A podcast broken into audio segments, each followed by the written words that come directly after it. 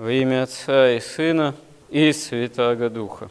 Основа нашей веры и спасения – это сам Христос, Бога-человек, который явился миру таковым, именно чтобы избавить нас от греха и смерти. И, с одной стороны, спасение, которое осуществилось во Христе уже 2000 лет назад, это, можно сказать, такой факт объективный, потому что воскресение Христова, оно не призрачно, не иллюзорно, как и крест Христов и Голгофа, но одновременно с этим восприятие спасения, как со воскресения со Христом избавления от греха и в перспективе вечности от смерти как вечной погибели, это зависит от конкретной веры человека. Господь спасение дает нам как лекарство от греха и от смерти, этим лекарством является Он сам.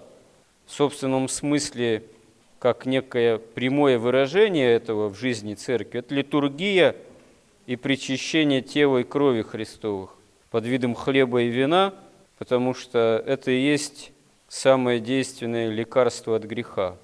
Причащаясь, мы становимся можем становиться в зависимости от веры и усердия богочеловеческим телом церкви. Нас Господь тогда себе усваивает. Но опять же, выбор по отношению к вере и к участию непосредственно в литургической жизни церкви зависит ведь от самого конкретного человека. Поэтому Господь оставляет за нами свободу выбора по отношению к самому себе и в этом смысле по отношению к полноте спасения. И здесь есть тоже, можно сказать, некая своя великая тайна спасения, таинства и веры, неверия. Как можно сказать, есть до конца непонимаемое нами, с одной стороны, именно полнота благодати, которая нам вот дана, а с другой стороны, определенная как бы сила греха в человеке, которая стремится человека от этого оторвать как говорят святые отцы, богословствуя, изначально зло не имеет даже в себе злой природы, потому что изначально нет от века какой-то контрпартии Богу, нет изначально существующей тьмы, которая противостояла бы свету божества. Потому что Бог сотворил все добро зло, а изначально сам Бог-творец, Он абсолютно совершенен и добр. Откуда же появляется зло? Зло появляется именно как неправильный выбор, как личная позиция, можно сказать. И именно в этой личной определенности зло и начинает обретать некую силу, которая, можно сказать, что до конца человеческому уму это все ну, необъяснимо. Иногда вполне справедливое утверждение, что с веками – с тысячелетиями человечество все более как-то погрязает во зле, дряхлеет в этом смысле, поскольку является в каком-то тоже смысле единым неким таким организмом, а изначально еще силы зла, бывшие ангелы, которые в отпадении части их от Бога явились демоническими силами, тоже утверждаются во зле.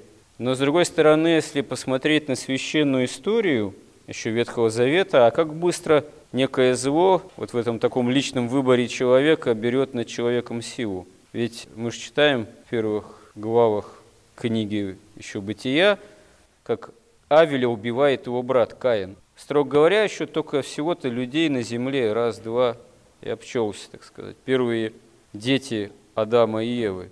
И мало того, Бог ведь предупреждает Каина, что смотри, грех, он у твоих дверей, но ты должен властвовать над ним.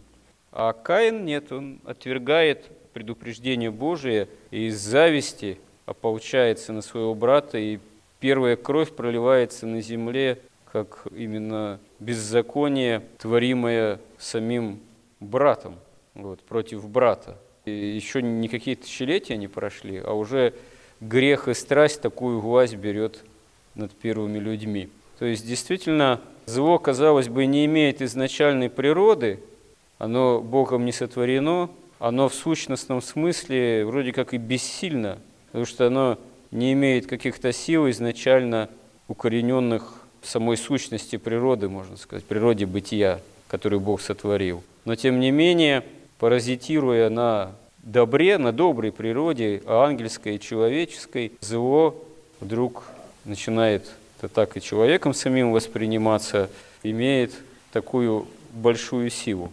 И когда Христос побеждает зло на кресте, можно сказать, грех и опасность вечной погибели, и ад своим схождением в преисподней же глубины земли, основа этой победы именно в том, что как личность он именно сам Бога-человек, и в нем нет никаких личных грехов.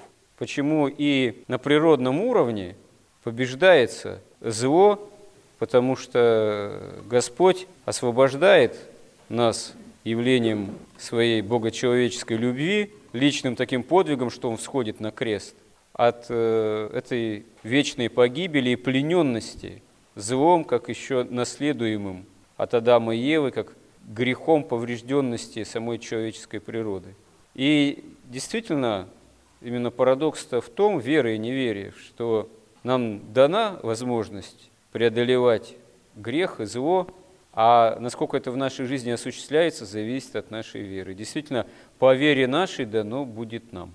Бывает так, что во что человек по жизни верит, то и начинает приобретать над ним власть, хотя изначально это вообще может э, быть какой-то мелочью, какой-то, можно сказать, даже чушью в каком-то смысле, чем-то совершенно незначительным, казалось бы, а человек берет, начинает в это верить. Начинает верить, что там на него кто-то порчу с глаз наводит, кто-то там вдруг из колдунов-экстрасенсов что-то сказал, что «О, а на тебе там такая-то порча, на тебе там такой-то с глаз». И человек поверил, поверил, что это вообще от кого-то еще конкретно исходит, и в это поверил. И если задаваться вопросом, а есть ли вообще магические воздействия внешние, порча или с глаз – то здесь однозначного ответа нет именно в зависимости от веры самого человека. Если мы верим во Христа и стараемся жить по-евангельски, и стараемся и каяться, и причащаться, ничего этого над нами власть не должно иметь. если мы вдруг ослабеваем вере во Христа, начинаем верить в какие-то такие фокусы воздействия, ну тогда это начинает обретать над нами силу можно сказать, зло, которое было ничем, вот, какими-то выдумками, можно сказать, извращенного характера, э, какими-то словами.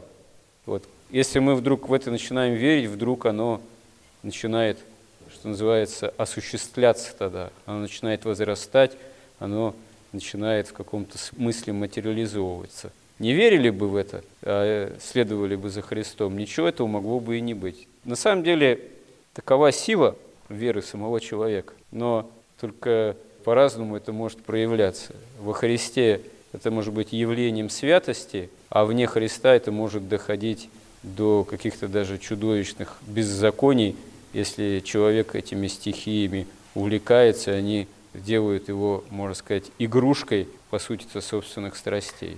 Вот, казалось бы, с одной стороны, однозначно христианская вера и святые отцы Откровения Божие вообще свидетельствуют, что зло, оно изначально как бы и ничто.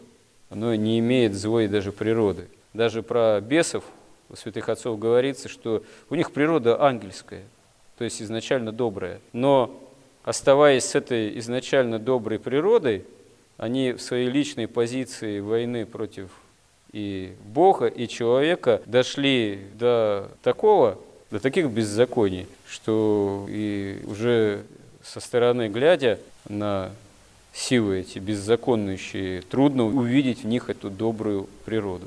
То есть э, действительно можно сказать, что какова вообще заложена в человеке сила, изначально даже в ангелах, можно сказать, сила и веры, и свободного выбора, следовать по свободному выбору за добром, а это добро сам Христос – его живая богочеловеческая личность и возможность общения с Ним. Или, не следуя за Христом, стать игрушкой собственных там, страстей, грехов, а и дьявола тогда в том числе, потому что, как святые отцы говорят, то дьявол действует на нас через наши грехи и страсти.